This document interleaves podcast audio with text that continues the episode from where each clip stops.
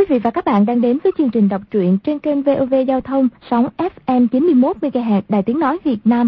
Kỳ trước, Quách Tĩnh và Hoàng Dung mua thêm một con ngựa, song hành du sơn ngoạn thủy, dọc sông Vận Hà đi xuống phương Nam. Đến Nghi Hưng, hai người đi về phía đông đến bờ Thái Hồ. Họ thuê một con thuyền nhỏ thưởng ngoạn cảnh hồ. Nơi ấy, hai người gặp một vị họ Lục bị liệt hai chân là trang chủ Quy Vân Trang, được y cảm mến mời về chơi mấy hôm. Con trai của trang chủ là Lục Quán Anh đón tận cổng. Trang viện này rất lớn, nguy nga. Đường xá bên trong rất cổ quái, bố trí theo phương vị 64 quẻ phục hy trong thuật kỳ môn bát quái. Họ được đối đãi rất trọng hậu. Nửa đêm, hai người Quách Hoàng thức giấc vì nghe như có tiếng tù và đối đáp nhau ở đâu xa xa. Họ rón rén ra ngoài lần theo tiếng tù và. Sau cùng, họ đến một dãy thuyền ở ven hồ, nhẹ nhàng nhảy lên mui một con thuyền lớn. Thiếu trang chủ Lục Quán Anh đang ngồi một mình, khí định thân nhàn. Lát sau, các trại chủ đều đến, các thuyền trưởng trại trưởng đến, vào thi lễ xong, ngồi xuống họp bàn. Đêm ấy, khâm sứ nước Kim sẽ đi qua hồ cùng đoàn chỉ huy sứ và 2.000 quân sĩ hộ tống 20 rương tài vật. Lục Quán Anh chính là tổng đầu lĩnh của các trại, ra lệnh bắt sống quan quân, cướp tài vật. Mã Thanh Hùng trong Hoàng Hà Tứ Quỷ lâu nay trà trộn ở đây vội can gián. Quán Anh ra vài chiêu đã lấy mạng của y. Một hán tử vứt xác y xuống hồ.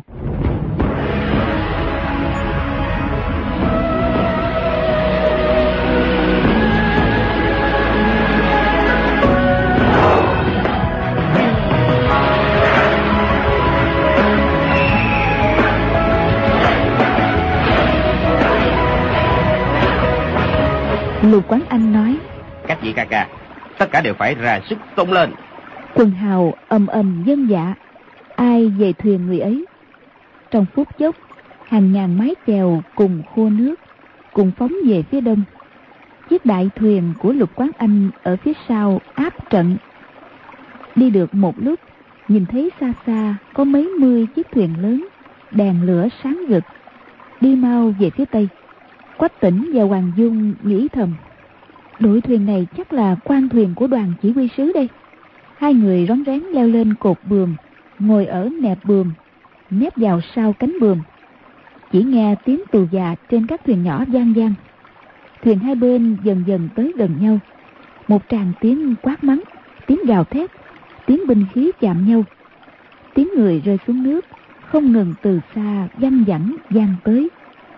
Lại qua một lúc, khoang thuyền bốc cháy, ánh lửa rực trời soi đỏ cả mặt hồ. Quách Tĩnh biết quần đạo đã đắc thủ. Quả nhiên, thấy mấy chiếc thuyền nhỏ lướt mau về, kêu lên: Quan binh toàn quân tan dở, đã bắt được binh mã chỉ huy sứ. Lục Quán Anh cả mừng, bước ra đầu khoang kêu lên: Thông tri cho các trại chủ, mọi người chịu khó vất vả lần nữa, bắt cho được khâm sứ nước Kim. Tên lâu la báo tin mừng dân dạ, phóng thuyền lên phía trước truyền lệnh. Quách Tĩnh và Hoàng Dung đồng thời đưa tay ra nắm lấy tay nhau, cùng nghĩ thầm: Khâm sứ nước Kim chính là Hoàng Nhan Khang, không biết y ứng phó thế nào. Chỉ nghe trên các thuyền khắp nơi vang lên tiếng tù già ra hiệu cho nhau. Các thuyền đều quay đầu lại, dương buồm đón gió. Lúc ấy đang là mùa hè nóng nực, gió đông thổi mạnh, buồm trên các thuyền no gió, lướt như tên bay về phía tây. Chiếc thuyền lớn Lục Quán Anh ngồi vốn ở phía sau, lúc ấy trở thành chiếc đi đầu. Quách Tĩnh và Hoàng Dung ngồi trên nẹp thuyền, gió mạnh ào ào thổi vào lưng. Đưa mắt nhìn ra, thấy sao trời dằng dặc, khói mỏng lan trên mặt hồ, rất là dễ chịu. Quả thật rất muốn cao giọng hát một bài. Chỉ thấy đám thuyền nhẹ ở phía sau lại từng chiếc lướt qua thuyền lớn, vượt lên phía trước. Thuyền đi không đầy một giờ, sắc trời đã hửng sáng. Hai chiếc khoái thuyền phóng tới như bay. Người đứng đầu thuyền phe phẩy ngọn cờ xanh trong tay, kêu lớn: Đã thấy thuyền của nước Kim, hạ trại chủ đã xông vào tấn công. Lục Quán Anh đứng trên đầu thuyền nói: Tốt lắm. Không bao lâu, lại một chiếc tiểu thuyền phóng về báo: Thủ trảo của gã khâm sứ nước Kim cho ma y rất lợi hại. Hạ trại chủ bị thương, hai trại chủ Bành Cẩn đang giáp kích. Không bao lâu, hai tên lâu la đỡ Bành trại chủ bị thương lên thuyền lớn. Lục Quán Anh đang định xem xét thương thế của Bành trại chủ thì hai chiếc thuyền khác đã đưa hai trại chủ Bành Cẩn bị thương về, nói Quách Tỉnh đầu lĩnh ở Tiêu Diêu Phong bị Khâm sứ Kim Quốc một thương đâm chết rơi xuống hồ. Lục Quán Anh cả giận quát: Thằng chó Kim dám ngang tàn như thế, để ta đích thân đi giết y. Quách Tỉnh và Hoàng Dung biết Hoàng Nhan Khang là ma trành cho cọp, giết hại người Hán rất là không nên, nhưng lại lo y quả bất địch chúng, chết về tay quần đạo trên Thái Hồ, thì một niệm từ không khỏi ôm hận suốt đời. Hoàng Dung nói khẽ vào tai Quách Tỉnh: Có cứu y không? Quách Tỉnh thoáng trầm ngâm rồi nói: Cứu mạng y, nhưng bắt y phải hối cải. Hoàng Dung gật gật đầu. Chỉ thấy Lục Quán Anh dọt người qua một chiếc thuyền nhỏ, quát: Đi mau. Hoàng Dung nói với Quách Tỉnh: Chúng ta phải qua thuyền nhỏ. Hai người đang định nhảy qua một chiếc thuyền nhỏ bên cạnh, chợt nghe trước mặt quần đạo ầm ầm reo hò. Đưa mắt nhìn qua thì đội thuyền của Khâm sứ nước Kim đã từng chiếc từ từ chìm xuống, chắc đã bị đội thủy quỷ lặn dưới nước đục thủng. Trong bóng cờ xanh phe phẩy, hai chiếc khoái thuyền phóng về báo: Thằng chó Kim rơi xuống nước, đã bắt được rồi. Lục Quán Anh cả mừng, trở về thuyền lớn. Không bao lâu, tiếng tù già cùng vang lên. Khâm sứ nước Kim cùng vệ binh tùy tùng được khoái thuyền trở về lục tục áp giải lên thuyền lớn. Quách Tỉnh và Hoàng Dung thấy Hoàng Nhan Khang tay chân đều bị trói chặt, hai mắt nhắm nghiền, chắc đã uống no nước, nhưng ngực vẫn nhô lên hạ xuống, vẫn còn thở. Lúc ấy trời đã sáng rõ, ánh nắng từ phía đông chiếu tới, sóng nước lóe sáng như hàng vạn con rắn vàng nhảy múa bên mạn thuyền. Lục Quán Anh ra lệnh: Trại chủ các trại đều về Quy Dân Trang mở yến mừng công. Các đầu lĩnh đưa bộ thuộc về trại chờ luận công ban thưởng. Quần đạo hoan hô như sấm. Thuyền lớn thuyền nhỏ chia nhau tan ra bốn phía, dần dần khuất vào khói sóng trên mặt hồ. Chim âu trên hồ bay qua bay lại, bườm trắng nhấp nhô, núi xanh dương thẳng, sóng biếc mênh mông, quang cảnh lại trở lại yên tĩnh.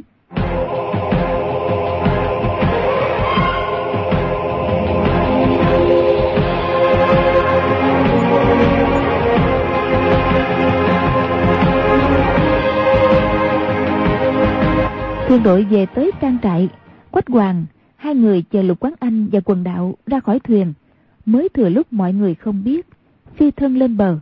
Quần đạo sau khi đại thắng, người nào cũng cao hứng mừng rỡ. Đâu ngờ trên cột buồm suốt nãy giờ có người nhìn trộm. Hoàng Dung chọn đúng phương vị, vẫn cùng Quách Tỉnh nhảy vào tường phía sau trang diện, trở lại phòng ngủ. Lúc ấy đám trang đinh phục vụ đã tới trước phòng nhìn vài lần, chỉ cho rằng hôm trước họ đi chơi suốt ngày vất vả cho nên ngủ say. Quách Tỉnh mở cửa phòng, hai trang đinh bước vào vấn an, đưa điểm tâm rồi nói: Trang chủ đang chờ ở thư phòng, mời hai vị dùng điểm tâm rồi qua đó chơi. Hai người ăn sáng xong, theo trang đinh tới thư phòng. Lục trang chủ cười nói: Giang hồ do lớn, ban đêm sóng vỗ vào bờ, quấy nhiễu giấc ngủ. Hai vị ngủ có ngon không? Quách Tỉnh không quen bịa đặt, bị y hỏi một câu lập tức luống cuống. Hoàng Dung nói: Ban đêm chỉ nghe tiếng tù già tu tu tu, chắc là hòa thượng đạo sĩ làm phép gì đó. Lục trang chủ cười một tiếng, không nói tới chuyện đó nữa, nói: Tại hạ thu giữ được một số thư họa, muốn nhờ pháp nhãn của hai vị lão đệ giám định. Hoàng Dung nói: Xin được cho xem.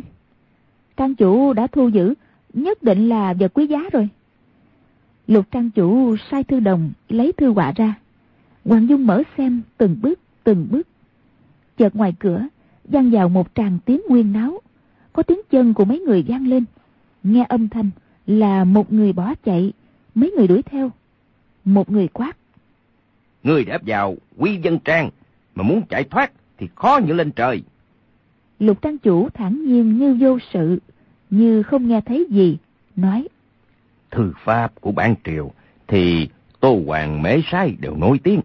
Trong bốn đại gia ấy, Hoàng lão đệ thích ai nhất? Hoàng Dung đang định trả lời, đột nhiên bình một tiếng, cửa thư phòng bật tung. Một người quần áo ướt đẫm nhảy vào, chính là Hoàng Nhan Khang. Hoàng Dung kéo vạt áo Quách Tĩnh một cái, hạ giọng nói: Cứ xem thư họa, đừng nhìn tới y. Hai người xoay người lại, cúi đầu xem tranh. Nguyên là Hoàng Nhan Khang không biết thủy tính, thuyền chìm xuống hồ, một thân võ nghệ đành bỏ phí, chỉ uống vài ngụm nước đã ngất đi. Khi tỉnh lại thì tay chân đã bị trói chặt. Khi áp giải vào trang diện, Lục Quán Anh ra lệnh giải tới thẩm vấn.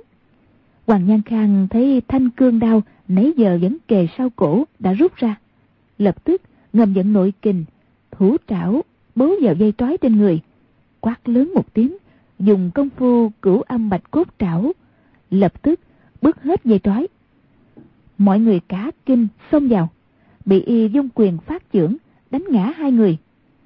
Hoàng Nhan Khang cướp đường định chạy, nào ngờ đường đi trong Quy Dân Trang đều xây dựng theo kỳ môn bát quái. Nếu không có người trong trang dẫn đường, lại không hiểu về kỳ môn sinh khắc, thì đừng hòng ra được. Hoàng Nhan Khang hoảng hốt không lựa đường, lại xông vào thư phòng của Lục trang chủ. Lục Quán Anh tuy thấy y bứt hết dây trói, nhưng biết y không thể chạy thoát, cũng không coi ra gì. Chỉ là đang đuổi tới, lại thấy y xông vào thư phòng, lại sợ y làm cha mình bị thương, vội sấn vào đứng chắn ngang trước mặt cha. Các trại chủ Thái Hồ ở phía sau chặn kín cửa. Hoàng Nhan Khang không ngờ chạy vào tuyệt địa, chỉ mặt Lục Quán Anh mắng: Quân cường đạo, các ngươi thi hành nguy kế, đục chìm thuyền bè, không sợ hảo hán giang hồ cười hay sao? Lục Quán Anh hô hô cười lớn, nói: Ngươi là vương tử nước Kim thì nói hai chữ giang hồ với hào kiệt Lục Lâm bọn ta để làm gì? Hoàng Nhan Khang nói: Ta ở Bắc Kinh từ lâu đã nghe đại danh hào khách Giang Nam, cứ cho rằng đều là bậc hảo nam tử, quang minh lỗi lạc. Hôm nay vừa gặp thì té ra có thể nói là chỉ có hư danh. Lục Quán Anh tức giận nói: Người nói cái gì? Hoàng Nhan Khang nói: Chẳng qua chỉ là một bọn tiểu nhân cậy đồng thắng thủ mà thôi. Lục Quán Anh cười nhạt, nói: Nếu đơn đã độc đấu mà thắng người thì ngươi sẽ chết mà không oán chứ. Hoàng Nhan Khang câu mới rồi vốn dùng kế khích tướng, đúng là muốn dụ y nói ra câu ấy, lập tức nói ngay: Trong Quy Dân Trang, chỉ cần có ai dùng công phu chân thật đánh thắng được ta, ta sẽ bó tay chịu trói. Muốn giết muốn mổ cũng không nói tới hai câu. Nhưng không biết có vị nào ra tứ giáo không? Nói xong, đưa mắt quét qua mọi người một vòng, hai tay chắp sau lưng. Y hà hà cười nhạt, thần thái vô cùng ngạo nghễ.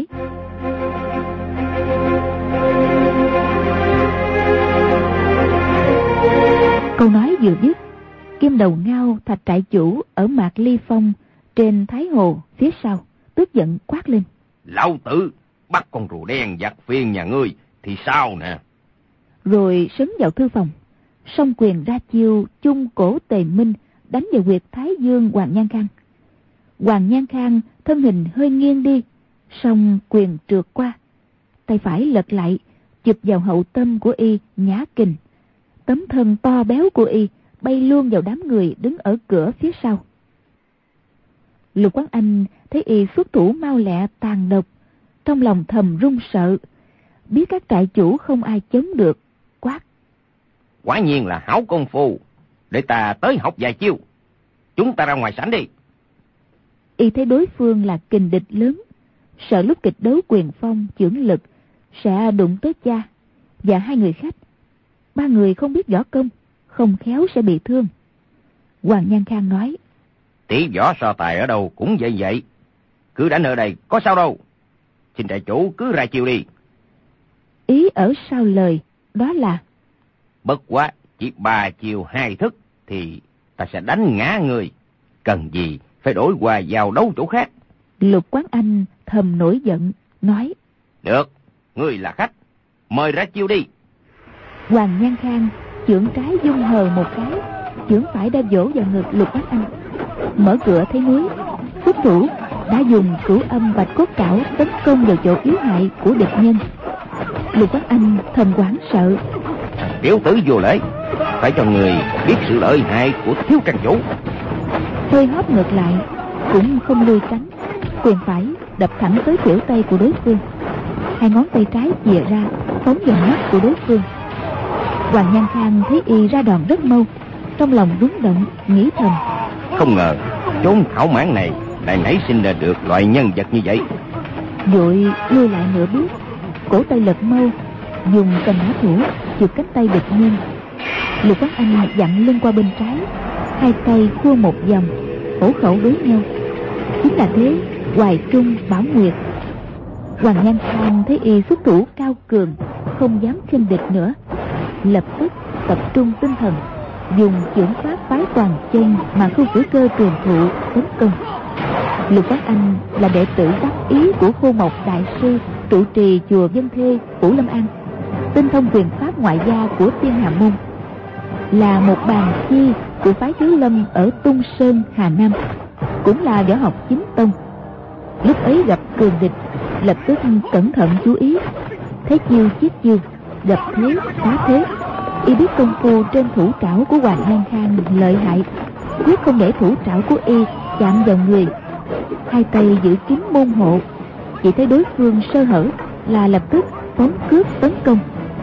Quyền thuật ngoại gia có câu: quyền đánh 3 phần, cướp đá 7 phần. Lại có câu: tay là 2 cánh cửa, toàn nhờ cướp đá người. Võ nghệ của Lục Quán Anh là công phu ngoại gia, công phu trên chân tự nhiên rất lợi hại. Hai người đấu đến lúc hăng, chỉ thấy trong thư phòng bóng người bay lượn, quyền cướp càng lúc càng mau lẹ.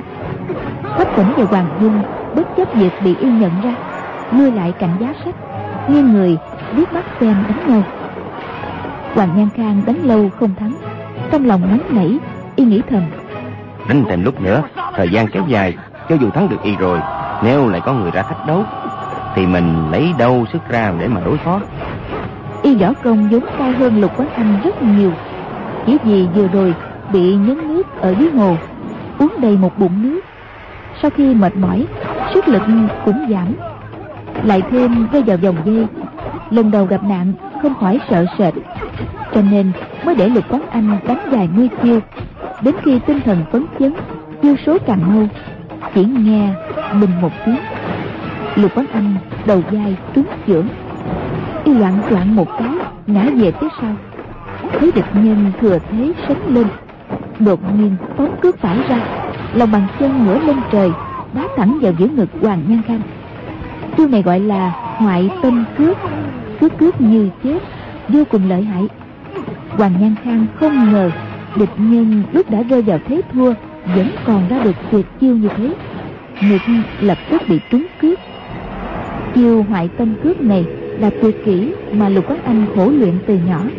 Lúc luyện dùng dây cột vào bắp chân, rồi dắt qua xà nhà, cả ngày treo lên kéo xuống. Lúc lâm địch, một chân phóng ra, chớp mắt đã vượt qua đỉnh đầu. Địch nhân quả thật rất khó đề phòng. Hoàng Nhan Khang ngực vừa đau rần, tay trái mau lẹ co lại, 5 ngón tay đã cắm lút vào bắp chân Lục Quán Anh. Chưởng phải đẩy vào háng y, quát lớn: nằm xuống! Lục Quán Anh đứng một chân, bị y xô mạnh như thế, thân hình bắn thẳng ra, đập vào cái giường Lục Trang Chủ đang ngồi. Lục Trang Chủ tay trái vươn ra đỡ một cái vào lưng y, nhẹ nhàng đặt xuống đất. Chỉ thấy trên bắp chân con trai máu tươi ròng ròng. Từ chỗ đứng lúc nãy tới trước giường có một vệt máu kéo dài. Vừa sợ vừa giận, quát lớn: Hắc Phòng Song Sát là gì của người? Y vừa xuất thủ vừa quát hỏi như vậy, khiến mọi người đều cảm thấy kinh ngạc. Đừng nói Hoàng Nhan Khang, và các trại chủ không biết y thân mang võ công. Ngay cả con ruột y là Lục Phát Anh cũng chỉ cho rằng cha hai chân tàn phế, tự nhiên không biết võ công. Mình từ nhỏ đến lớn chỉ thấy cha gửi tình nơi cung đàn ước quả, trước nay không hỏi không nhắc gì tới những việc y làm. Mà ngờ mới rồi đỡ y một cái lại xuất thủ cực kỳ trầm ổn. Hoàng Dung tối qua nhìn thấy tấm bát quái trên chỗ then cửa của y đã nói qua với Bách Tỉnh, như vậy chỉ có hai người là không ngạc nhiên.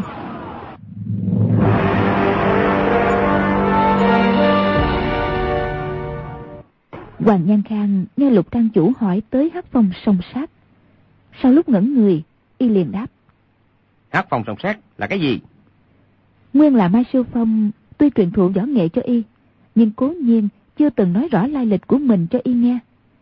Ngay cả tên họ thật cũng không cho y biết, thì tự nhiên y lại càng không biết cái danh hiệu Hắc Phong Song Sát.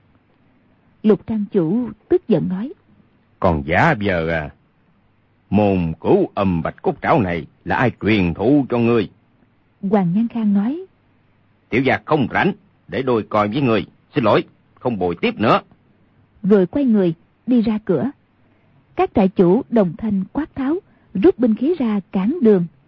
Hoàng Nhan Khang liên tiếp cười nhạt, quay nhìn Lục Quán Anh nói: Người nói ra có nhớ lời không? Lục Quán Anh sắc mặt trắng bệch, vẫy tay một cái nói: Quần hùng thái hồ, nói một là một. Các vị ca ca để y đi. Trương đại ca, ngươi đưa y ra đi. Các trại chủ trong lòng đều không muốn, nhưng thiếu trang chủ đã có lệnh, cũng không thể làm trái. Trương trại chủ quát lên: Đi theo ta. Chắc thằng tiểu tử nhà ngươi cũng không tìm được đường mà ra đâu. Hoàng Nhan Khang nói: Còn tùy tùng vệ binh của ta thì sao? Lục Quán Anh nói: Thả ra hết. Hoàng Nhan Khang giơ ngón tay cái lên nói: Giỏi, quả nhiên là quân tử nhất ngôn, ngựa tốt thêm rồi. Các trại chủ, chúng ta sẽ có ngày gặp lại. Nói xong xoay quanh vái vái, thái độ rất vô lễ, trên mặt đầy vẻ đắc ý. Y xoay người đang định ra khỏi thư phòng, Lục Trang Chủ chợt nói: Khoan đã, lão phù tùy bất tài cũng muốn lãnh giáo cửu âm bạch cốt trảo. Hoàng Nhan Khang dừng chân, y cười nói: Thế thì hay lắm. Lục Quán Anh vội nói: Cha, lão nhân gia, người không cần so sánh với gã tiểu tử này đâu. Lục Trang Chủ nói: Không cần lo, cửu âm bạch cốt trảo của y chưa luyện thành đâu. Hai mắt nhìn Hoàng Nhan Khang chằm chằm, lại nói: Chân ta bị tàn phế, không thể đi lại. Ngươi lại đây. Hoàng Nhan Khang cười một tiếng, nhưng không nhích chân. Lục Quán Anh vết thương trên chân đau nhói, nhưng quyết không chịu để cha động thủ với đối phương. Tung người giọt ra cửa phòng, quát lên: Lần này là ta thay cha lãnh giáo vài chiêu. Hoàng Nhan Khang cũng cười nói: Được, chúng ta tập luyện lại. Lục Trang Chủ quát lớn: Anh Nhi, tranh ra. Tay trái ấn xuống mép giường một cái, thân hình dựa vào sức tay, đột nhiên giọt tới, chưởng trái chém mạnh xuống đầu Hoàng Nhan Khang. Trong tiếng la hoảng của mọi người, Hoàng Nhan Khang giơ tay gạt ra, chỉ thấy cổ tay bị siết một cái, tay phải đã bị nắm chặt. Nhìn thấy bóng chưởng chớp lên, chưởng phải của địch nhân lại đập xuống vai. Hoàng Nhan Khang không ngờ thủ pháp cầm mã của y mau lẹ kỳ lạ như thế. Tay trái vội đưa lên gạt ra, tay phải kéo mạnh muốn giật ra khỏi tay y. Lục Trang Chủ trên không chạm đất, thân hình to lớn toàn tì lên cổ tay Hoàng Nhan Khang. Người vẫn trên không, chưởng phải đã phóng mau như chớp, trong chớp mắt 5-6 lần ra sát thủ. Hoàng Nhan Khang dùng hết sức bình sinh giật mạnh ra ngoài, nhưng làm sao giật ra được. Phóng cước đá lên, nhưng đá không tới y. Mọi người vừa sợ vừa mừng xem hai người giao đấu. Chỉ thấy Lục Trang Chủ lại giơ tay chém xuống Hoàng Nhan Khang. Hoàng Nhan Khang năm ngón tay vươn ra, Lục Trang Chủ khuỷu tay đột nhiên gặp lại, giáng xuống đánh trúng huyệt kiên tĩnh của y.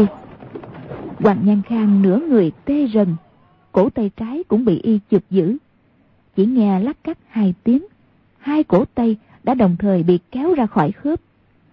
Lục trang chủ thủ pháp vô cùng mau lẹ, tay trái chém vào hông y, tay phải ấn xuống vai y một cái, đã mượn lực giọt về phía giường, vững chãi hạ xuống. Hoàng Nhan Khang hai chân mềm nhũn ngã giật ra, không đứng lên được nữa. Các trại chủ nhìn thấy trợn mắt há miệng. Khoảng sau nửa bữa cơm mới bật tiếng hoan hô ầm ầm. Lục Quán Anh bước mau tới trước giường hỏi: "Cha, người không sao chứ?"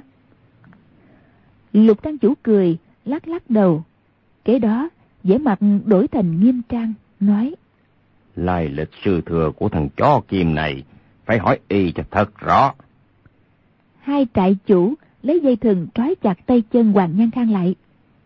Trương trại chủ nói: "Đã tìm được trong hành lý của gã, họ Đoàn binh mã chỉ huy sứ kia, mấy món cùng tay khóa chân bằng sắt rồng, dùng để khóa thằng tiểu tử này rất hợp. Xe mì có bẻ gãy được không?" Mọi người luôn miệng khen hay. Có người chạy mau đi lấy tới, khóa chặt tay chân Hoàng Nhan Khang lại. Hoàng Nhan Khang cổ tay đau buốt, mồ hôi to bằng hạt đậu trên trán không ngừng chảy xuống, nhưng cắn răng chịu đau không hề rên rỉ. Lục trang chủ nói: "Lôi y lại đây." Hai đầu lĩnh nắm cánh tay Hoàng Nhan Khang kéo tới trước giường. Lục trang chủ nắn lại khớp xương cổ tay cho y, lại vươn tay điểm vào hai huyệt đạo trên xương sống và ngực trái của y. Hoàng Nhan Khang lập tức thấy đỡ đau, trong lòng vừa phẫn nộ vừa lạ lùng. Còn chưa nói gì, Lục Quán Anh đã sai giải y xuống nhà lau. Các trại chủ cũng đều lui ra. Lục trang chủ quay lại Hoàng Dung và Quách Tĩnh cười nói: "Hùng hằng đánh nhau với bọn trẻ, có chỗ mất cả phòng thái từ văn, khiến hai vị chê cười." Hoàng Dung thấy công phu chưởng pháp và điểm nguyệt của y toàn cùng một gia số võ học với mình, bất giác càng thêm ngờ vực, cười hỏi: "Đó là ai thế? Chắc y trộm cắp đồ vật của quý trang, cho nên trang chủ nổi giận phải không?" Lục trang chủ khà khà cười lớn nói: "Không sai, quá thật, họ đã trộm cắp rất nhiều tài vật. Nào, chúng ta lại xem tiếp, đừng để thằng tiêu tạc ấy là mất hứng." Lục Quán Anh ra khỏi thư phòng, ba người lại xem thư họa. Lục trang chủ và Hoàng Dung bàn luận bố cục sơn thủy, thần thái nhân vật trong từng bước, chim chóc sâu bọ ra sao, khóm hoa lá cây như thế nào. Quách Tĩnh thì không hiểu một chút gì. Sau bữa cơm trưa, Lục trang chủ sai hai trang đinh đưa họ dạo chơi hai động Trương Công, Thiện Quyển. Đó là thắng cảnh trong thiên hạ, cảnh vật trong động kỳ ảo không sao nói hết. Hai người dạo chơi đến tối mới thỏa hứng trở về. Buổi tối trước khi đi ngủ, Quách Tĩnh nói: "Dung Nhi, thế nào? Cứu y hay không?" Hoàng Dung nói: "Chúng ta cứ ngủ lại đây thêm vài hôm, ta còn chưa hiểu rõ về lục trang chủ này." Quách Tĩnh nói: "Võ công của y rất gần với môn hộ của cô đó." Hoàng Dung trầm ngâm nói: "Chuyện lạ là chẳng lẽ y quen Mai Siêu Phong sao?" Hai người đoán mãi không ra, nhưng sợ bên ngoài có người nghe được, cho nên không dám nói nhiều.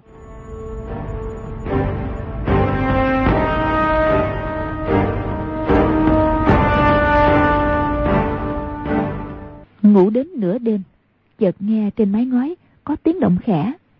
Kế đó, dưới đất cũng có tiếng xào xạc vang lên. Hai người đều để nguyên quần áo đi nằm. Nghe tiếng động lạ, lập tức tỉnh dậy, cùng nhảy xuống giường, nhẹ nhàng đẩy cửa sổ nhìn ra. Chỉ thấy một bóng đen núp sau một bụi mai côi. Người ấy nhìn quanh một vòng, rồi cất chân chạy về phía đông, xem dáng vẻ ngưng thần, đề phòng, thì dường như là người ngoài lén vào trang. Hoàng Dung vốn chỉ coi quy dân trang chẳng qua là tổng đà của quần hùng trên Thái Hồ, nhưng sau khi thấy võ công của lục trang chủ, đã biết bên trong ắt có bí ẩn khác, quyết ý dò xét cho bằng được. Lúc ấy, bà nhìn Quách Tĩnh dễ dãy tay, lật người nhảy qua cửa sổ, rón rén đuổi theo người kia. Chạy được vài mươi bước, dưới ánh sao đã nhìn thấy rõ người kia là một cô gái. Võ công cũng không cao cường lắm. Hoàng Dung gia tăng cước bộ, đuổi lên sát hơn. Cô gái kia hơi nghiêng đầu, té ra chính là một niệm từ. Hoàng Dung cảm thấy buồn cười. Hay thật, tới cứu ý trung nhân đây, để xem cô dùng thủ đoạn gì. Chỉ thấy một niệm từ lách đông luồn tây trong vườn hoa, không bao lâu đã lạc mất phương hướng. Hoàng Dung biết tòa hoa viên này xây dựng theo phương vị Quẻ, Phệ Hạp, Ly Thượng, Chấn Hạ. Kinh dịch có nói, Phệ Hạp, Hanh có lợi cho việc dùng hình ngục. Tượng thì viết, Phệ Hạp có hình tượng sấm sét, tuyên dương theo đó làm rõ hình phạt, sắp xếp pháp luật. Cha nàng là Hoàng Dược Sư hiểu sâu đạo lý đó, lúc rảnh rỗi thường giảng giải chỉ dẫn cho nàng.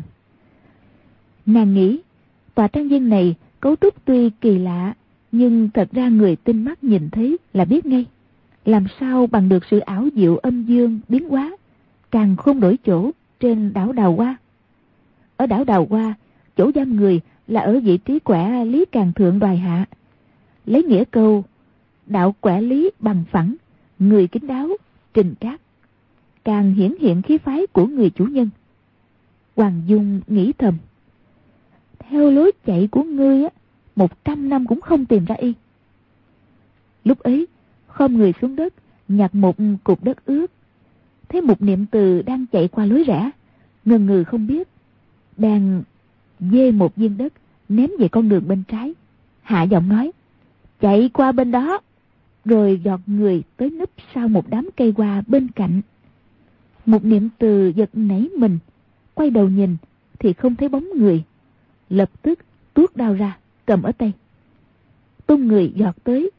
Công phu khinh công của Hoàng Dung và Quách Tĩnh cao hơn nàng nhiều, đã núp rồi thì làm sao nàng tìm được. Một niệm từ còn đang bàng hoàng nghĩ thầm, người này không biết có ý tốt hay là xấu, nhưng mình đang tìm không ra đường, cứ theo lời y chỉ điểm mà thử xem. Lúc ấy theo lời chạy về bên trái, mỗi khi tới lối rẽ lại có một viên đất ném tới, chỉ rõ phương hướng. Quanh co đi một hồi lâu, chợt nghe dù một tiếng, một viên đất từ xa bắn tới, ném lên cửa sổ một ngôi nhà nhỏ. Trước mắt chợt qua lên, có hai cái bóng đen lướt qua bên cạnh, trong chớp mắt đã không thấy đâu nữa. Một niệm từ trong lòng rúng động, chạy về phía ngôi nhà nhỏ. Chỉ thấy trước cửa có hai đại hán ngã lăn dưới đất, mắt trợn trừng nhìn mình, tay vẫn cầm binh khí nhưng không động đậy gì được, rõ ràng đã bị người ta điểm quyệt. Một niệm từ thầm biết có người ngấm ngầm giúp đỡ, nhẹ nhàng đẩy cửa bước vào, nghiêng tai nghe ngóng. Trong nhà quả nhiên có tiếng thở. Nàng hạ giọng gọi, Khang ca, phải ngươi không? Hoàng Nhan Khang đã sớm giật mình tỉnh dậy lúc người canh giữ ngã xuống. Nghe giọng nói của một niệm từ, vừa sợ vừa mừng, vội nói, ta đây. Một niệm từ cả mừng, trong bóng tối theo âm thanh tiến tới gần, nói, tạ ơn trời đất, quả nhiên là ngươi ở đây, vậy thì tốt quá rồi, chúng ta đi thôi. Hoàng Nhan Khang nói, cô có mang bảo đao bảo kiếm theo không? Một niệm từ hỏi, để làm gì? Hoàng Nhan Khang khẽ động đậy, tiếng xiềng khóa bằng kim thiết trên tay chân khua lên. Một niệm từ sờ một cái, trong lòng vô cùng hối hận, bực bội nói, ngọn chủy thủ kia chém sắc như chém bùn, lẽ ra mình không nên đưa cho muội tử họ Hoàng. Hoàng Dung cùng Quách Tĩnh núp bên ngoài nghe hai người trò chuyện, cười thầm trong bụng, để người sốt ruột một lúc, ta sẽ đưa chủy thủ cho ngươi. Một niệm từ vô cùng sốt ruột nói, để ta đi trộm chìa khóa vậy? Hoàng Nhan Khang nói, cô đừng đi, địch nhân trong tràng rất lợi hại, cô đi vào chỗ nguy hiểm, ác sẽ thất thủ, chẳng có ích gì đâu. Một niệm từ nói, vậy để ta dìu ngươi ra. Hoàng Nhan Khang nói, họ dùng xích sắt khóa tay vào cột, dìu ra không được đâu. Một niệm từ sốt ruột ứa nước mắt, sụt sịt nói: "Vậy làm sao bây giờ?" Hoàng Nhan Khang cười nói: "Cô thân mật với ta là được." Mục Niệm Từ giẫm chân nói: "Người ta sốt ruột muốn chết, ngươi còn đùa giỡn." Hoàng Nhan Khang hạ giọng cười nói: "Ai đùa giỡn chứ, đó chính kinh đại sự đó." Một Niệm Từ không đếm xỉa gì tới y, chỉ nghĩ cách cứu người. Hoàng Nhan Khang lại nói: "Sao cô biết ta ở đây?" Một Niệm Từ nói: "Ta dọc đường dẫn theo ngươi mà." Hoàng Nhan Khang trong lòng cảm động nói: "Cô dựa vào ta, ta sẽ nói cho cô nghe." Một Niệm Từ ngồi xuống chiếc chiếu trên đất, dựa vào lòng y. Hoàng Nhan Khang nói: "Ta là khâm sứ Đại Kim, chắc họ không dám tùy tiện làm hại. Chỉ là ta bị giam ở đây sẽ làm lỡ việc quân quốc đại sự mà phụ vương dặn dò. Làm sao bây giờ? Muội tử, cô đi làm giúp ta một chuyện." Một Niệm Từ hỏi: "Chuyện gì?" Hoàng Nhan Khang nói: "Cô cởi quả ấn vàng đeo trên cổ ta xuống." Một Niệm Từ đưa tay lên cổ y, mò được quả ấn, bèn tháo dây đeo ra. Hoàng Nhan Khang lại nói: "Đây là ấn của khâm sứ nước Đại Kim, cô đem mau tới phủ Lâm An cầu kiến Sử Di Viễn, Sử Thừa Tướng Triều Tống." Một Niệm Từ nói: "Sử Thừa Tướng à, ta chỉ là một phụ nữ dân gian, Sử Thừa Tướng đời nào chịu gặp ta?" Hoàng Nhan Khang cười nói: "Y thấy cái quả ấn vàng này rồi thì chạy ra đón cô, còn sợ chưa kịp nữa kia. Cô nói với y rằng ta bị quần đạo ở Thái Hồ Bắc đưa về đây nên không thể đích thân tới gặp y. Ta muốn y nhớ một việc, nếu sứ giả Mông Cổ tới Lâm An thì quyết không được gặp mặt, lập tức bắt chém ngay. Đây là mật chỉ của Thánh Thượng nước Đại Kim, phải theo đó mà làm." Một Niệm Từ lại nói: "Để làm gì thế?" Hoàng Nhan Khang nói: "Đây là quân quốc đại sự, nói ra cô cũng không hiểu. Chỉ nói khẽ mấy câu ấy với Sử Thừa Tướng thôi là cô đã làm cho ta một việc rất lớn rồi. Nếu sứ giả Mông Cổ đã tới Lâm An gặp mặt vua tôi nhà Tống thì rất bất lợi cho nước Đại Kim ta." Một Niệm Từ dịu dàng nói: "Cái gì mà nước Đại Kim ta? Ta rõ ràng vẫn là con dân Đại Tống. Nếu ngươi không nói cho rõ thì ta không làm việc này cho ngươi đâu." Hoàng Nhan Khang cười khẽ nói: "Chẳng lẽ sắp tới cô không làm vương phi nước Đại Kim mà?" Một Niệm Từ đứng phát dậy nói: "Cha nuôi của ta là cha ruột của ngươi, ngươi rõ ràng là người Hán. Chẳng lẽ ngươi thật là muốn làm vương gia nước Đại Kim sao? Ta chỉ nghĩ ngươi..." Hoàng Nhan Khang nói: "Thế nào?" Một Niệm Từ nói: "Trước nay ta vẫn nghĩ ngươi là bậc nam nhi trí dũng song toàn, nghĩ ngươi giả làm tiểu vương gia ở nước Kim, chẳng qua là chờ cơ hội giúp đỡ Đại Tống. Ngươi quả là nhận giặc làm cha thật sao?" Hoàng Nhan Khang nghe giọng nói của nàng thay đổi hẳn, cổ họng nghẹn ngào, rõ ràng vô cùng tức giận. Lập tức y im bặt không nói gì nữa. Một Niệm Từ lại nói: "Giang sơn gấm dốc Đại Tống đã bị người Kim chiếm hơn một nửa rồi. Người Hán chúng ta bị người Kim cướp bóc, chém giết, đè nén, đánh đập. Chẳng lẽ ngươi không hề nghĩ tới sao? Ngươi Tới đó lại không nói được nữa, ném quả ấn vàng xuống đất, ôm mặt chạy ra. Hoàng Nhan Khang run giọng kêu lên: "Muội tử, ta sai rồi, cô quay lại đi." Một Niệm Từ dừng chân, quay đầu nói: "Cái gì?" Hoàng Nhan Khang nói: "Sau khi ta thoát thân rồi sẽ không làm khâm sứ gì nữa, cũng không về nước Kim nữa. Ta theo cô ẩn cư làm ruộng để khỏi hối hận về sau."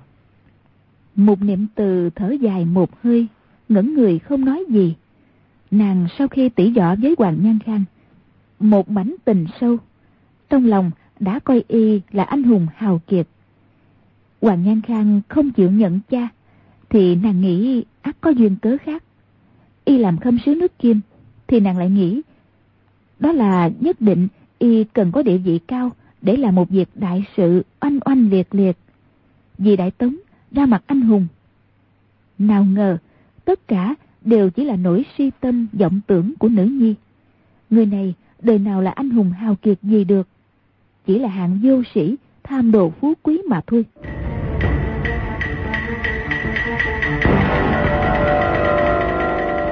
Nàng nghĩ tới chỗ thương tâm, chỉ cảm thấy trong lòng nguội lạnh. Hoàng Nhan Khang hạ giọng nói: "Muội tử thế nào?" Một Niệm Từ không đáp. Hoàng Nhan Khang nói: "Mẹ ta nói nghĩa phụ của cô là cha ruột của ta. Ta chưa hỏi rõ thì hai người đã cùng qua đời. Ta từ lúc ấy đến nay trong lòng vẫn áy náy. Chuyện thân thế to lớn này cũng không thể không làm cho rõ ràng." Một Niệm Từ trong lòng hơi được an ủi, nghĩ thầm: y còn chưa rõ thân thế của mình, vậy cũng không thể trách y được. Bèn nói: "Chuyện ngươi cầm ấn vàng đi gặp sử thừa tướng thì khoan nói tới. Ta đi tìm muội tử họ Hoàng lấy chủy thủ tới cứu ngươi đã." Hoàng Dung vốn đã định trả ngọn chủy thủ cho nàng, nhưng nghe Hoàng Nhan Khang nói thế, giận y mưu đồ đại sự cho nước Kim, nghĩ thầm: cha mình rất hận người Kim, cứ để y chịu khổ thêm vài ngày ở đây sẽ tính sao? Hoàng Nhan Khang vội hỏi: "Đường đi trong trang viện này vô cùng cổ quái, làm sao cô nhận ra được?" Một Niệm Từ nói: "May mà có hai vị cao nhân ngấm ngầm chỉ điểm, nhưng không biết họ là ai nữa. Họ thủy chung vẫn không chịu ra mặt." Hoàng Nhan Khang trầm ngâm một lúc rồi nói: "Muội tử, lần sau cô tới đây chỉ sợ bị cao thủ trong trang phát giác. Nếu quả thật cô muốn cứu ta thì đi tìm cho ta một người." Một Niệm Từ dịu dàng nói: "Nhưng ta không đi tìm thừa tướng sống, thừa tướng chết gì đó đâu." Hoàng Nhan Khang vội nói: "Không phải thừa tướng mà là sư phụ ta." Một Niệm Từ a một tiếng. Hoàng Nhan Khang nói: "Ngươi cởi chiếc đai lưng của ta, dùng dao khắc lên kim hoàng, trên đó 13 chữ: Hoàng Nhan Khang gặp nạn ở Quy Dân Trang phía tây Thái Hồ, tới một ngọn núi quan cách Tô Châu 30 dặm về phía bắc, thấy 9 cái đầu lâu chất thành một đống. Trên 1, giữa 3, dưới 5 thì đặt chiếc đai lưng này lên cái đầu lâu trên cùng." Một Niệm Từ càng nghe càng ngạc nhiên, nói: "Để làm gì chứ?" Hoàng Nhan Khang nói: "Sư phụ ta mù cả hai mắt, bà mò được chữ khắc trên kim hoàng thì sẽ tới cứu ta. Vì vậy những chữ ấy phải khắc cho sâu." Một Niệm Từ nói: "Sư phụ ngươi không phải là Trường Xuân Tử Khưu đạo trưởng sao? Y hai mắt đều mù à?" Hoàng Nhan Khang nói: "Không phải đạo nhân họ Khưu, mà là một vị sư phụ khác của ta. Cô đặt chiếc đai lưng xuống đó rồi thì không được ở lại, phải rời khỏi nơi đó ngay. Sư phụ ta tính tình kỳ quái, nếu phát giác cạnh đống đầu lâu có người thì không chừng sẽ làm cô bị thương. Bà ta võ công cực cao, ắt có thể cứu ta thoát nạn. Cô cứ chờ ta ở trước đạo quán Quyền Diệu tại Tô Châu là được." Một Niệm Từ nói: "Ngươi phải lập thệ là quyết sẽ không tiếp tục nhận giặc là cha, bán nước hại dân nữa." Hoàng Nhan Khang có vẻ không vui, y nói: "Ta đã rõ mọi việc rồi thì tự nhiên sẽ theo lương tâm mà hành sự. Bây giờ cô bắt ta lập thệ thì có tác dụng gì? Cô không chịu đi cầu cứu giúp ta thì cũng tùy cô thôi." Một Niệm Từ nói: "Được, ta đi báo tin cho ngươi." Rồi bước tới cởi chiếc đai lưng của y. Hoàng Nhan Khang nói: "Muội tử, cô định đi à? Qua đây với ta một lúc đi." Một Niệm Từ nói: "Không." Rồi đứng lên bước thẳng ra cửa. Hoàng Nhan Khang nói: "Chỉ sợ sư phụ tới cứu không kịp, họ giết ta trước rồi. Vậy thì ta vĩnh viễn không còn được gặp cô nữa." Một Niệm Từ chợt mềm lòng, thở dài một tiếng, bước lại bên cạnh ngã vào lòng y, để y hôn lên mặt mấy cái. Chợt chém đinh chặt sắt, cô nói: "Sắp tới nếu người không làm người tốt, ta cũng không còn cách nào. Chỉ trách ta mệnh bạc, chỉ có cách chết trước mặt ngươi thôi." Hoàng Nhan Khang, người đẹp trong vòng tay, chỉ nghĩ ôn tồn với nàng một lúc, nói những lời thân tình say đắm, có quá nữa sẽ khiến nàng hồi tâm chuyển ý, rốt lại sẽ đồng ý đem kim ấn đi gặp sử thừa tướng. Cảm thấy thân hình nàng rung lên, hơi thở gấp gáp, rõ ràng xúc động tâm tình.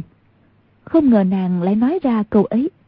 Chị ngớ người một lúc, một niệm từ đã rời khỏi vòng tay y, bước ra ngoài cửa. Lúc trở ra, Hoàng Dung lại chỉ đường cho nàng như trước. Một niệm từ chạy tới cạnh tường rào, khẽ kêu lên: tiền bối đã không chịu ra mặt, tiểu nữ chỉ biết nhìn lên trời, lại tạ ơn đức.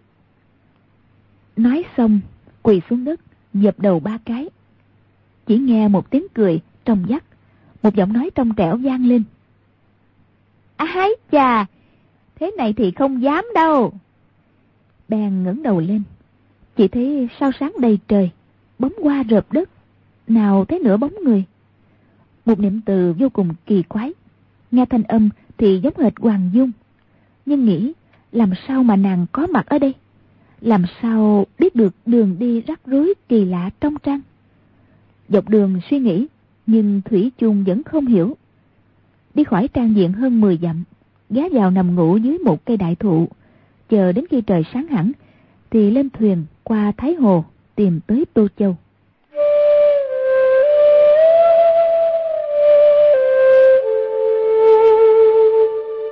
Tô Châu là đất phồn hoa vùng Đông Nam, tuy không sánh được với kinh thành Hàng Châu, nhưng cũng gấm lụa đầy thành, ánh hoa ngập đất. Vua Tô Nam Tống yên ổn tạm bợ ở nửa mảnh Giang Sơn vùng Giang Nam, quên cả nỗi khổ của trăm họ rên xiết dưới gió ngựa sắt của người Kim ở phía Bắc. Tô Hàn vốn là nơi giàu có, câu trên trời có thiên đàng, dưới đất có Tô Hàn. Lúc ấy tiền bạc thuế má từ vùng Hoài Hà trở xuống phía Nam đều tập trung ở đó, nên hai châu Tô Hàn lầu gác đẹp đẽ, nhân vật đông đúc, thành trấn trong thiên hạ không đâu sánh bằng. Một niệm từ lúc ấy không lòng dạ nào thưởng ngoạn cảnh tượng phồn hoa, tìm được một chỗ nấu thân. Đầu tiên khắc rõ 13 chữ Hoàng Nhan Khang dặn lên đai lưng. Mân mê chiếc đai lưng, nghĩ cách đây không lâu sợi đai vàng này còn ở trên người kẻ kia, chỉ mong y bình an vô sự. Lại nghĩ muốn ướm sợi đai vàng lên người, lại mong y hiểu rõ đại nghĩa, mình cùng y kết thành uyên ương, nắm tay nhau, dùng chiếc đai này buộc chặt hai người vào nhau. Si mê nghĩ ngợi một lúc, cất chiếc dây lưng vào trong áo, không kìm được nỗi mơ mộng. Sợi đai lưng này cũng như chính tay y ôm mình vậy. Lập tức đỏ mặt không dám nghĩ thêm nữa, ghé vào một quán bán miếng, hấp tấp gọi một ít miếng điểm tâm. Thấy mặt trời đã nghiêng về phía Tây, lập tức chạy ra phía Bắc thành, theo lời Hoàng Nhan Khang tìm tới chỗ sư phụ y. Càng đi đường càng hoang vắng, càng thấy mặt trời chưa lặn hẳn xuống núi. Xa xa vang tới mấy tiếng chim lạ kêu vang, trong lòng bất giác hồi hộp. Nàng rời khỏi đường cái, chạy vào hang núi tìm kiếm. Đến khi trời sắp tối hẳn, vẫn không thấy dấu vết đống đầu lâu mà Hoàng Nhan Khang nói. Trong lòng suy tính, lại thấy chung quanh không biết có nhà người hay không, để nghỉ tạm lại một đêm, sáng sớm mai sẽ tìm. Lúc ấy lập tức chạy lên một gò núi nhìn quanh, thấy cạnh núi phía Tây xa xa có một gian nhà. Trong lòng mừng rỡ, lập tức sải chân chạy tới. Tới gần, thấy là một ngôi miếu quan, trên biển ngạch mục nát, ngang cửa viết 3 chữ miếu thổ địa. Đẩy nhẹ cửa một cái, cánh cửa bình một tiếng lật ra phía sau, bụi bặm dưới đất bay tung lên. Nguyên là ngôi miếu này đã lâu không có người ở. Nàng bước vào trong điện, chỉ thấy trên tượng thổ địa công công và thổ địa bà đầy lưới nhện bụi bặm. Nàng ấn vào chiếc bàn trước điện thờ mấy cái, thấy vẫn còn tốt, bèn lấy cỏ chùi sạch, dựng cánh cửa lên, ăn lương khô, cởi bao phục trên lưng ra gối đầu, ngủ luôn cạnh bàn thờ. Trong lòng vừa yên ổn, lập tức nhớ lại con người Hoàng Nhan Khang, vừa đau lòng vừa xấu hổ, bất giác ứa nước mắt. Nhưng nhớ tới tình cảm thấm thiết của y, trong lòng lại cảm thấy êm ái, Cứ thế nghĩ ngợi vẫn dơ, trăm mối tơ lòng. Đến mãi canh hai mới chợp mắt. Ngủ đến nửa đêm, đang mơ màng, chợt nghe ngoài miếu có một trận gió vi vút kỳ lạ thổi tới. Giận mình ngồi dậy, âm thanh càng lúc càng vang dội. Nàng dội tới cửa miếu nhìn ra, đột nhiên phát hoảng, tim đập thình thình. Dưới ánh trăng sáng, có mấy ngàn con rắn xanh ngoằn ngoèo từ phía đông bò tới. Mùi tanh từng đợt theo khe cửa bay vào. Qua một hồi lâu, rắn xanh dần dần ít đi. Chợt nghe tiếng bước chân vang lên. Ba hán tử mặc áo trắng, cầm sào dài, đi liền phía sau xà trận. Nàng co người vào trong miếu, không dám nhìn nữa, chỉ sợ họ phát giác. Nghe tiếng bước chân đi qua lại từ khe cửa nhìn ra. Lúc ấy bầy rắn đã đi qua hết, gò quan trở lại yên tĩnh. Nàng như vừa ngủ mơ tỉnh dậy. Quả thật khó tin cảnh tượng mình vừa mắt nhìn thấy là sự thật. Nàng từ từ đẩy cánh cửa miếu ra, nhìn quanh một vòng, theo hướng bầy rắn vượt qua, đi bước tới vài bước. Đã nhìn không rõ bóng mấy hán tử áo trắng, mới hơi yên tâm. Đang định trở vào miếu, chợt thấy trên lèn đá xa xa dưới ánh trăng sáng có một đống màu trắng, hình dáng vô cùng nguy dị. Nàng bước tới nhìn, thầm kêu khẽ một tiếng. Chính là một đống đầu lâu sắp xếp ngay ngắn, trên một, giữa ba, dưới năm, không thiếu không thừa, vừa đúng 9 cái đầu lâu. Nàng suốt ngày đi tìm 9 cái đầu lâu mà nửa đêm đột nhiên nhìn thấy tình trạng lại đáng sợ như thế, cũng không kìm được sợ hãi, tim đập thình thình. Từ từ bước tới gần, rút chiếc đai lưng của Hoàng Nhan Khang trong bọc ra, giương tay đặt lên cái đầu lâu trên cùng. Tay khẽ rung lên, vừa mới đặt tới thì 5 ngón tay vừa khớp lọt vào 5 cái lỗ thủng trên đầu lâu. Chuyện này hoàn toàn bất ngờ, lại như bị cái đầu lâu há miệng cắn 5 ngón tay, vội rút tay về, lại nhấc cái đầu lâu lên. Nàng la hoảng một tiếng, quay người định chạy. Chạy được 3 bước mới nghĩ rằng toàn là tự mình dọa mình, bất giác phì cười, lập tức đặt chiếc đai lên 3 cái đầu lâu, rồi đặt cái đầu tiên lên trên. Nghĩ thầm, sư phụ của y cũng thật kỳ quái, không biết hình dáng còn đáng sợ thế nào. Nàng đặt yên đâu đó xong, trong lòng khấn thầm, chỉ mong sư phụ lão nhân gia người cầm tới sợi dây lưng, lập tức đi cứu y, để y cải tà quy chính, từ đây trở thành người tốt. Trong lòng đang nghĩ tới Hoàng Nhan Khang chân đeo xích sắt, tay bị gông xiềng, dáng vẻ anh tuấn, ngôn ngữ động người, chợt thấy trên vai có người vỗ khẽ một cái. Nàng lúc ấy vô cùng hoảng sợ, không dám quay đầu lại ngay. Chân phải lập tức điểm xuống, nhảy giọt qua đống đầu lâu, hai tay thủ trước ngực mới dám quay lại. Nào ngờ vừa quay lại thì sau lưng lại có người vỗ khẽ một cái vào vai. Nàng xoay người liên tiếp 5-6 lần mà thủy chung vẫn không thấy người sau lưng. Quả thật không biết là người hay ma, yêu hay quái. Nàng sợ tới mức toát mồ hôi lạnh, không dám động đậy nữa, run giọng kêu lên: "Ngươi là ai?" Người sau lưng cúi đầu hít vào cổ nàng một cái, cười nói: "Hôm qua, cô đoán xem ta là ai?" Một niệm từ xoay mau lại, chỉ thấy một người ăn mặc kiểu nho sinh, tay cầm quạt, thần thái tiêu sái, chính là một trong những hung thủ bức tử nghĩa phụ nàng ở Bắc Kinh là Âu Dương Khắc. Nàng vừa giận vừa sợ, nhưng nghĩ mình không chống nổi, bèn quay đầu bỏ chạy. Âu Dương Khắc lại đã chuyển ra đứng chắn trước mặt nàng, hai tay giang ra, cười khằng khặc đứng chờ. Nàng chỉ cần chạy thêm vài bước là lao vào lòng của y.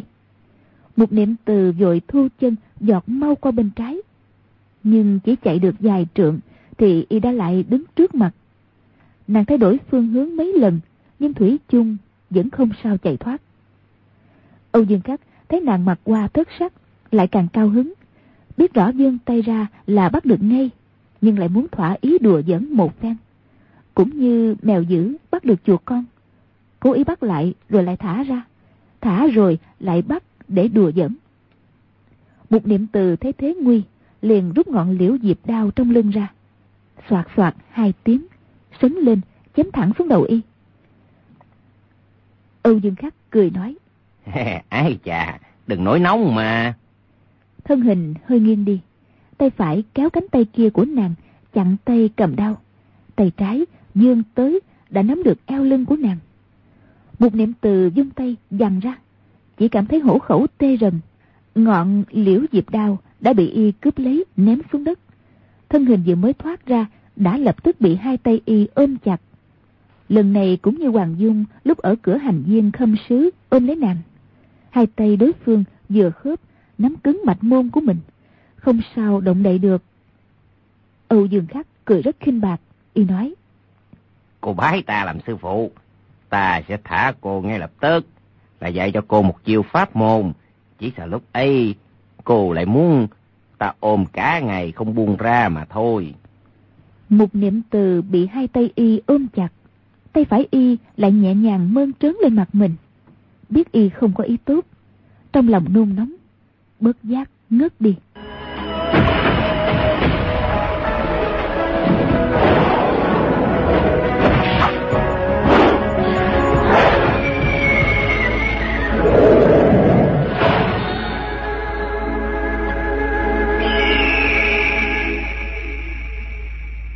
Quý vị và các bạn thân mến, một niệm từ có thoát được hay không? Mời quý vị theo dõi phần truyện ngày mai cũng trên kênh VOV Giao thông, sóng FM 91MHz Đài Tiếng Nói Việt Nam. Và quý vị cũng đừng quên gửi những ý kiến cho chương trình ở hộp thư điện tử đọc truyện vov@gmail.com. Đến đây thì nhóm thực hiện chương trình xin chào tạm biệt.